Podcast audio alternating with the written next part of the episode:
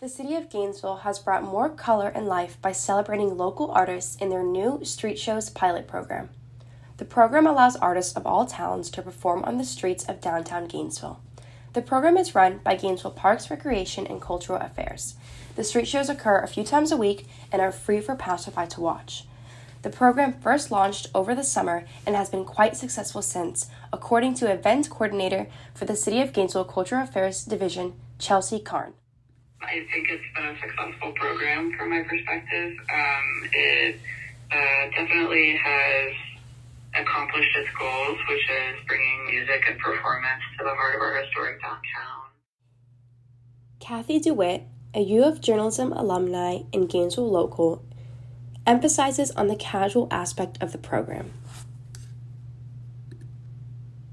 I I just loved it because um, people could come up and sit in with me and jam or sing with me, or people were walking by and it made them feel better. Or,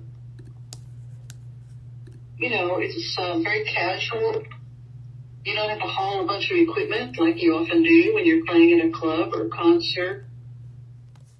The program plans to continue into November and will likely keep growing.